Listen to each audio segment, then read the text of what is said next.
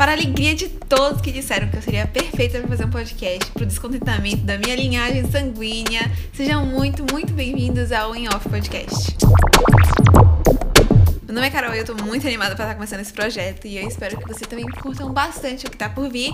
E se não curtirem, compartilha também, fala, meu Deus do céu, que absurdo, não acredito que ela falou isso, porque é assim que a internet funciona.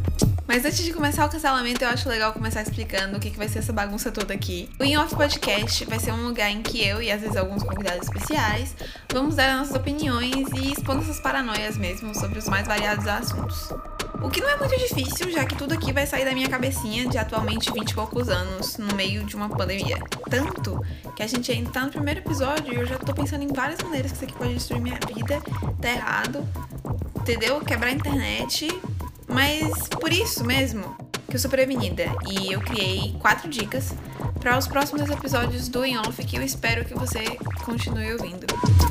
A primeira dica, e a mais importante de todas, é que tudo que foi dito aqui não deverá ser usado contra nenhum dos participantes, já que In Off vai ser o seu canal de opiniões que amanhã podem nem ser as mesmas, podem ser o completo oposto, podem dar 180 graus. Aqui dizemos sim à hipocrisia, hipocrisia necessária. A segunda dica do in-off é que a apresentadora tem algumas tendências a falar mais alto do que deveria, principalmente em momentos que não deveria. Então, quem usa fone, eu já tô pedindo desculpa no primeiro episódio. A terceira dica, eu esqueci. Eu deveria estar anotado, mas eu não lembro. Então vai ficar que eu não tenho uma boa memória, como a terceira dica. E por último, mas não menos importante, você possivelmente não vai concordar com o que está sendo dito aqui.